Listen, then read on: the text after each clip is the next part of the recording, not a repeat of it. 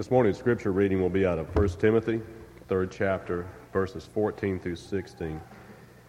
And on the pew Bibles located in the pews in front of you, that'll be on page one thousand fifty-four.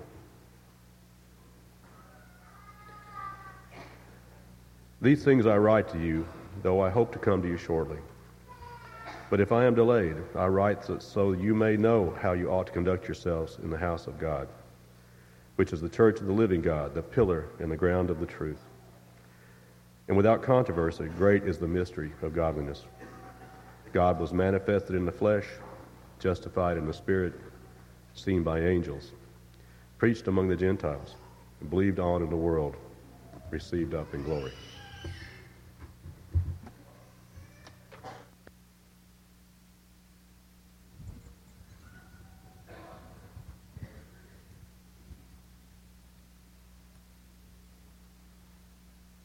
Good morning. It is good to see each of you. If you're visiting with us, thank you so much for being with us this morning. You being here is an encouragement to us, and we hope that we can be an encouragement to you, but also that together we can worship God in spirit and in truth. We're thinking about good health for a few weeks, not just the physical good health, which definitely our bodies are the temple of God, and so we ought to be concerned about physical health also, but there's something far more important than just physical health, and that is spiritual health. It's interesting how some have tried to do studies relating to see if spiritual health has anything to do with physical health. There's a study that's been going on for sixteen plus years at a university in Pittsburgh. It's the Carnegie Mellon University. And for over sixteen years now, these studies have been done, for example, spraying a virus of the cold, the common cold, in the noses of volunteers, and finding out if someone's spiritual well-being could have anything to do with whether or not they would catch the common cold. What they found out is that individuals that carry worry, anxiety, and heavy amounts of stress in their life are three times more likely to catch a common cold than someone who is spiritual-minded, someone who casts their cares upon God, someone that has the peace that passes understanding in their life. What they also find out is that when they survey or uh, study the people's lives, those that have been under heavy stress, especially for the last thirty days, are much more likely to catch a common cold. It's not that those that are spiritual-minded never catch the common cold. That's not at all the result of the study. But it is interesting that the, the numbers prove that their symptoms are much more mild than the others. Another interesting thing was that the result of the individual's relationships with others, their social life as it relates in a diversity of ways.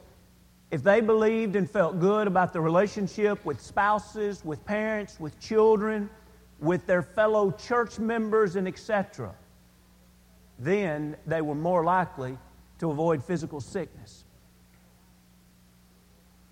It's interesting to think that God would offer to us a spiritual life that would help us in every other area of our life. Now, we looked last week at the importance of being a true worshiper and that that helps us build the spiritual life that God would want us to have. That's just one very important aspect. But this week, I'd like for you to think about the beautiful passage that was just so capably read for us. The passage that would really stop and challenge us to see, number one, how do we perceive the church? And number two, what is our life and involvement in the church once our perception is as it should be? You see, I believe that if we're going to be the spiritual people that we ought to be, if we're going to have good spiritual health, we're going to have to have a good understanding and a good life of involvement in the Lord's church. As we think about this, I'd like for you to note again the text in First Timothy, the third chapter, except this time let's target verse fifteen. When Paul, writing to Timothy, Timothy, working in the, the city of Ephesus, hears these words, "But if I am delayed, I write so that you may know how you ought to conduct yourselves." In other words, he's saying, I want you to learn how to behave yourselves, how to conduct yourselves. But notice this description. To conduct yourself in the house of God could also be translated in the household of God. And the house of God, what is the house of God? Which is the church of the living God, the pillar and ground of truth. Let's take some time this morning and develop this thought. What in the world does God mean when He says, I want you to understand the church, but I want you to understand the church as the household of God. I want you to see the church as family. Friends, this morning I need to really put my toes to the line and give myself a test from inside and out. Do I recognize the people sitting around me as my family? I'm probably not in very good spiritual health if I do not have a heart of responsibility for those sitting around me, realizing they're my family. When I gossip about those sitting around me, I'm gossiping about my family. When I backbite those that are sitting around me, I'm backbiting my family. When I love those that are sitting around me, I love my family. When I serve those that are sitting around me, I serve my family. But I need to recognize, as we're speaking now, we're talking about God's family also. When I gossip about those about me, I'm gossiping about God's family. When I serve those sitting about me, I'm serving God's family. And it's not just an analogy where God says, I want you to understand me as a shepherd, and I want you to understand the, the church as a flock. That's a beautiful analogy.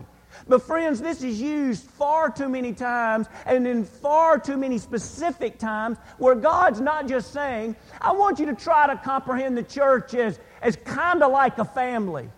No, God wants us to understand the church is a family. Let's look at just a few of the passages by way of introduction. Back up with me, if you will, to Mark the third chapter. As you're turning to Mark the third chapter, some of you probably already thought, well, wait a minute, preacher. The church didn't exist in Mark the third chapter, and that's right. But isn't it an interesting fact that as Jesus was leading, preparing the way for the church to be established in Acts, and by the way, the book of Acts, the word brother is used thirty times. That's more than one per chapter on average.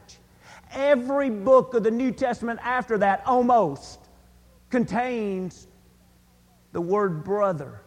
The book of First Thessalonians, that short book, has a reference to brother over or nineteen times at least. Over and over and over, God is saying, I want you to see yourself as family. Look as He prepares the way here in Mark the third chapter. Let's begin reading in thirty-one and uh, through thirty-five. Then his brothers, now this is talking about Jesus' physical brothers here. Then his brothers and his mother came, and standing outside, they sent to him, calling him.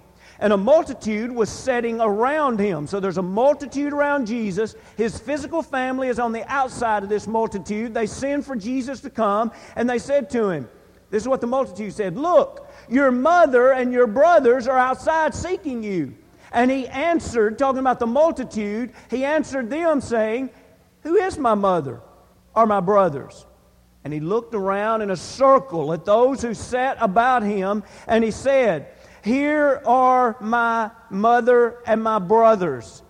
For whoever does the will of God, note that, for whoever does the will of God is my brother and my sister and my mother. Jesus, what are you trying to get us to see here? He's saying, I want to show you a priority here. There's something that is actually more important than a physical family, and that's the spiritual family. To make sure that our life is right with our Father. To make sure that as our life is right with our Father, that our life is right with our Father's children. Well, who's the Father's children? Those that do the will of God are the Father's children. And those individuals recognize that we're all brothers. We're all sisters. Let's read a passage in John the first chapter. It's a very beautiful chapter in John the first chapter. Let's pick up somewhat in the middle of a paragraph, but just to see this fact, how God wants to see us as family and wants us to see Him as a part of our family. We're in John the first chapter. Let's look at verse eleven, twelve, and thirteen. Look again for who does the will of the Father, or the will of God as we read this. He came to His own, and His own, this is talking about Jesus coming down to earth. He came to His own, and His own did not receive Him. But as many as received Him, to them He gave the right to become children of God. You see, that's talking about family there. Who's going to become the family of God? Who's going to become sons or daughters of God? Children of God, who is it? To those who believe in His name, who were born not of blood, nor of the will of the flesh, nor of the will of man, but born of what? Born of the will of God. Adopted into God's family. God's family. God the Father. Sons and daughters of God. Do you have a healthy spiritual life? Do you perceive the church of God as your family? This morning I had a privilege of sitting in a Bible class that was wonderfully and masterfully taught. That individual was referring to this very same topic that we're studying now. And that teacher said, I have brothers and sisters in this church that are closer to me than my physical family. We can't be surprised, because many of us could say the same thing. But definitely, God teaches it's going to happen often. Because when we truly are spiritually healthy, we start to recognize how important our brothers and sisters around us really are. What are some characteristics of a spiritual family that God says we ought to have? Well, let's go back to the same text. And I don't mean just those few verses that we've just read in First Timothy three, but keep in mind, Paul was writing the whole book of First Timothy at one setting, pro- probably, but definitely to be read at one setting. So let's go through, and we don't have time to pick them all out this morning, but let's just look at a few of the characteristics that we find in First Timothy, where Paul would say to Timothy, here's some things I want your church family to have. Here are things I want you to practice. Let's drop down to the fifth chapter in First Timothy, the fifth chapter. And let's look at the way God wants us to view family here as it deals with respect and sacrifice. The first three verses really just lay out some simple identifying marks that I expect you to view each other as family. But then he gives some very, uh, very specific responsibilities that we can look in verse four, and then the rest of the chapter will deal with the same thing, but we don't have time to deal with all those. So let's look at verse one through four. Do not rebuke, this is First Timothy five one, do not rebuke an older man, but exhort him as a father. Now, he's talking about the church family here. How are we that are younger than an older man, how are we supposed to view that older man? Oh, he's just a member of the church. No. Timothy, Paul says, I want you to not just see him as a member of the church. I want you to see him as a spiritual father to you. That's the way you're going to conduct your life around him, because he's a father. But exhort him as a father. Younger men as brothers. Older women as mothers. Younger women as sisters, with all purity. Now let's look at some responsibilities. Honor widows who are really widows. But if any widow has children or grandchildren, let them first learn to show piety at home and to repay their parents, for this is good and acceptable before God. Let's think about this last verse. Here we see that there is something that is to be learned at home. What is it that is to be learned at home? Piety, which deals with great respect. Also, he said, to repay. Sacrifices to be learned at home. As we see the life cycle of, of our lives on this earth, we know that a little baby has and is totally dependent upon the care of the older generation. An older generation nourishes and raises that little child. But as the life cycle pro- progresses, that child becomes independent, and eventually the older generation becomes dependent upon the younger generation. Here we're reading about a passage where the Lord is dealing with, what do we do with widows? They're, they're, the men in their life have died. The only ones that are left are the younger generations. This is the day especially before Social Securities, pensions, retirements, et cetera. But it still doesn't rule out the principle that is applicable to us today. And that is, what is this older generation that's already done their time of serving other ones? How is a physical family supposed to view them? How do you view your aunt that's a widow? How do you view your grandmother that's a widow? How do you view your mother that is a widow? This is a principle that God is teaching. He says, I want you as the younger generation to always show respect to them. Always show respect to them. And if they have a financial, a physical need, I want you to sacrifice. They sacrificed for you. They paid their dues, in other words, for you and your well-being. And now that that life cycle is reversed, now they are dependent upon you. He says, I want you to do the same for them.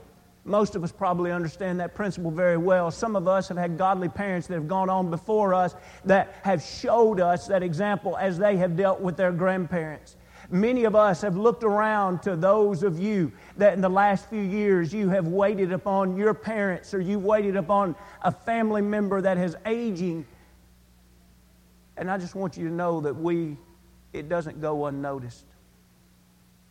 It's a tremendous example for all of us to see that God's plan is for the younger to always show respect to the older and to sacrifice. Someone says, you know, that widow has gone to that church at Mount Juliet all her life. She's put a lot of money in that plate Sunday after Sunday. I may be her grandson, but I think they ought to take care of her up there at the church. And the Lord would write in First Timothy, the fifth chapter, and say, absolutely not.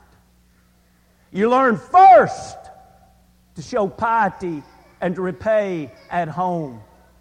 It's the responsibility of family to take care of family. But then he says, now, let's learn a lesson as a church. As a church. Now, that doesn't mean as a church we have no responsibility of respect and of service and et cetera. But here he's teaching, he says, now as a church, if that widow doesn't have family that can take care of her or doesn't have family that will take care of her, he says, now I want the family of God to step in and do the same thing that the physical family would do otherwise. We don't have an option on this, brethren, because we're family. There cannot be such a thing as an older person that is a member of the Mount Juliet Church of Christ not receiving respect, not receiving the financial things that they need, because that's what family does. Family shows respect. Family sacrifices for one another. Paul wanted to set things in order in Ephesus. He wanted them to see themselves not just as a church that was a community of believers. You know, that's a that's a real vogue term today, community of believers. And there's nothing wrong with it. We have come together as a community of believers. But I want you to see something that's biblical here. We're a family of God. Those of us of the same age of each other, brothers and sisters in our relationship with each other.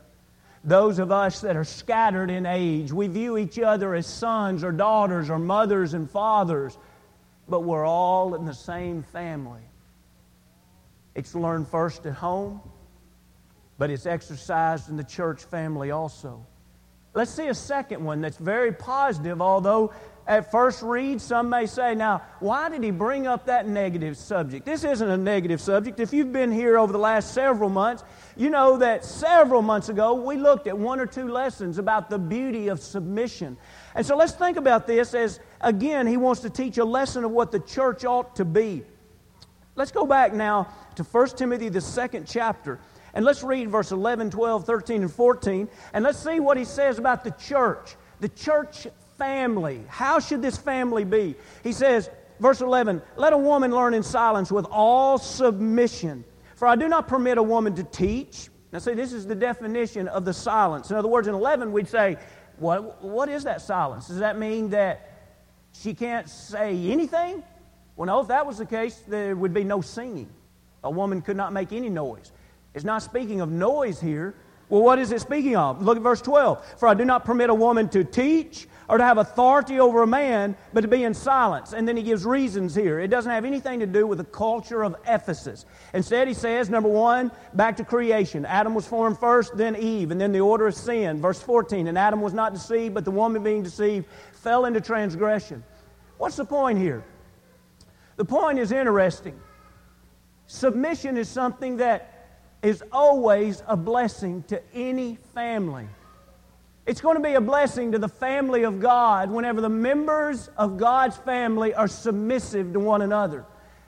Here, he's speaking specifically to women and their role in the church. It has nothing to do with essence or worth. We all have various roles. And so for one to be able to speak in a worship service and the other not to be able to speak has nothing to do with who is the most valuable. To say that one role makes one worth more because of submission, we would have to assume that God the Father is worth more than God the Son, because God the Son has submitted His life to God the Father while He was on this earth. Now, I don't think anyone here is comfortable saying, well, that means God the Father is more valuable than God the Son. Absolutely not. You see, the idea of having submissive or authoritative roles has nothing to do with one's worth or one's essence. But every good family has individuals, all of the individuals that are willing to be submissive people. Let's look at some other passages that deal with submission. Let's go back to Ephesians, the fifth chapter. In Ephesians, the fifth chapter, I want you to notice, we have several verses there. We're not going to read them all because I want us to concentrate primarily on verse twenty-one. A lot of time we start with twenty-two and we miss out on verse twenty-one. Notice in twenty-one, finishing a sentence from the previous paragraph, he says, submitting to one another in the fear of God. Now, what are we learning from the physical family here? We're learning from the physical family that everybody in that family has to submit. We have to submit to God the Father. We have to submit to what is best for the family. Over the next few verses, we read that women are to submit to the heads of the home, but the heads of the home are submitting to Christ. This headship has nothing to do with, it's my way, I'll do everything the way I want to do it. The head is submitting to the will of God. Let's go over to Hebrews, the thirteenth chapter, and see how this would relate as it relates to a church family. Let's look at Hebrews, the thirteenth chapter. Hebrews thirteen and verse seventeen. Hebrews thirteen and seventeen, he says, obey those who rule over you and be submissive, for they watch out for your souls as those who must give an account. Let them do so with joy and not with grief, for that would be unprofitable for you.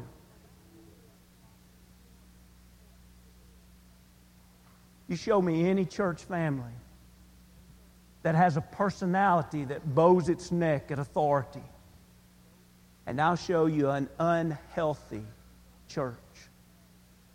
You show me a church family that has cliques within it, that, that they bow their neck at authority, and I'll show you an unhealthy church. You show me a physical family that has just one member of that family that constantly rebels against authority, and I will show you a physical family that suffers a lot of pain. Why? Because submission is godly, and submission is beautiful, and submission builds strong families. Submission builds strong churches. Everybody on this earth that is a faithful Christian submits. Everybody. There's no such thing as a faithful Christian that is not submissive. We submit to our elders. Someone says, well, what if you're an elder? You submit to Christ on high. That's the head of the church. You submit to one another. You realize every elder serves under an eldership? Every elder submits to an eldership. There's no such thing, no such thing as a godly, faithful individual that's not submissive. So there's no surprise that Paul would write to Timothy and say, let me tell you how the house of God ought to be. The house of God ought to be full of, of respect and sacrifice for one another. It ought to be full of, of submission, and it also ought to be full of godly leadership. Let's look at this in the third chapter of First Timothy. First Timothy, the third chapter, let's look at the qualifications of the elders. We see back in verse two, it says, a bishop then must be. And so we have this list of qualifications. They're, they're not suggestions. It's not pick out a few of these characteristics. It says they must be these things. So God is laying out the way He wants His church to conduct themselves. In other words, the text for today, it, this text was led up to by these particular verses about the elders and the deacons. And notice what He says he must be in verse four and five. One who rules, this is what an elder must be, one who rules his own house well, having his children in, here we are again, what are his children? His children are in submission with all reverence. For if a man does not know how to take care,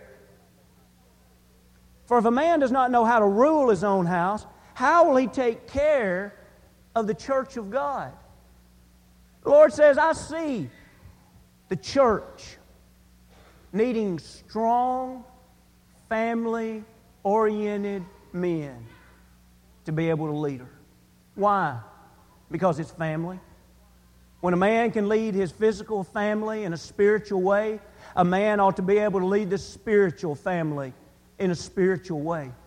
Well, what does this physical family, what does this leader have to do? This leader has to have proven to be effective. It's not that he gave it his best. It's not, he tried real hard. He must have ruled his family well.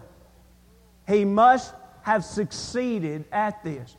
Now, what's going to be the gauge of success? A good gauge of the success is you look at the life of his children. Did his children submit to his will and to the will of the Father? And did they do it out of anger and regret?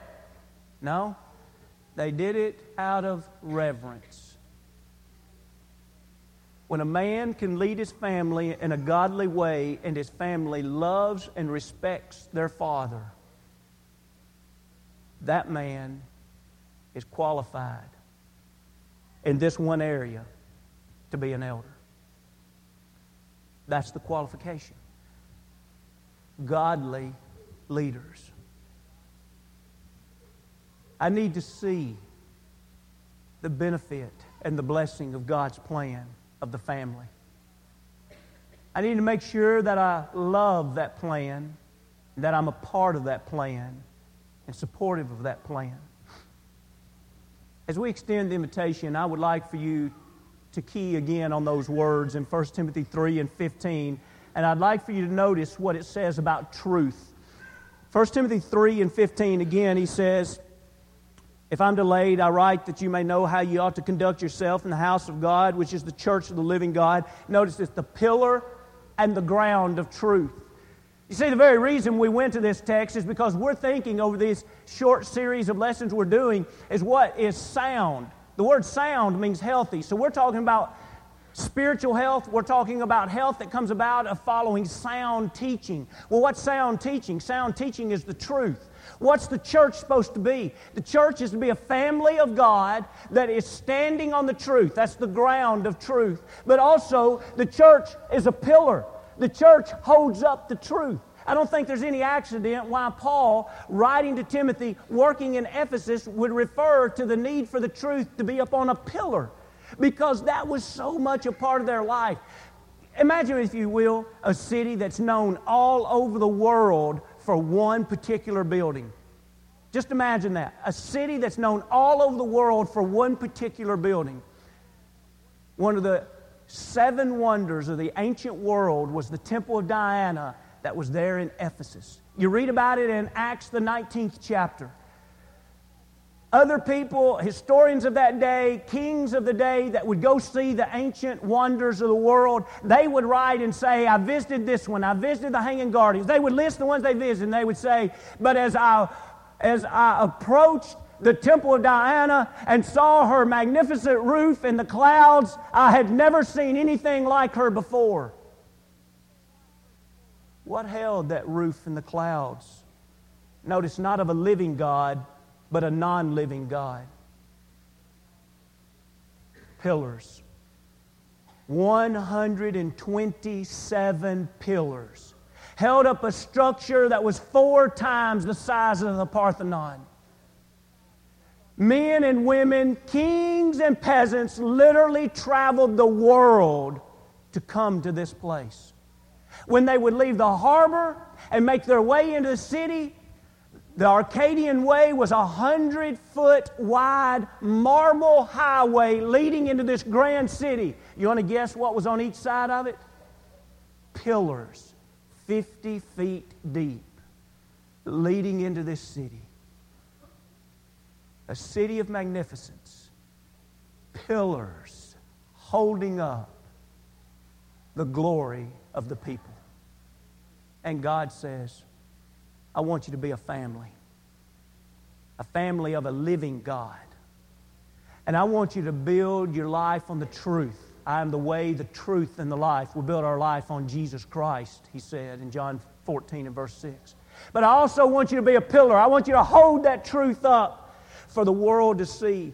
Friends, if Mount Juliet community, there are individuals that you and I are neighbors with as we go back to our homes that are lost.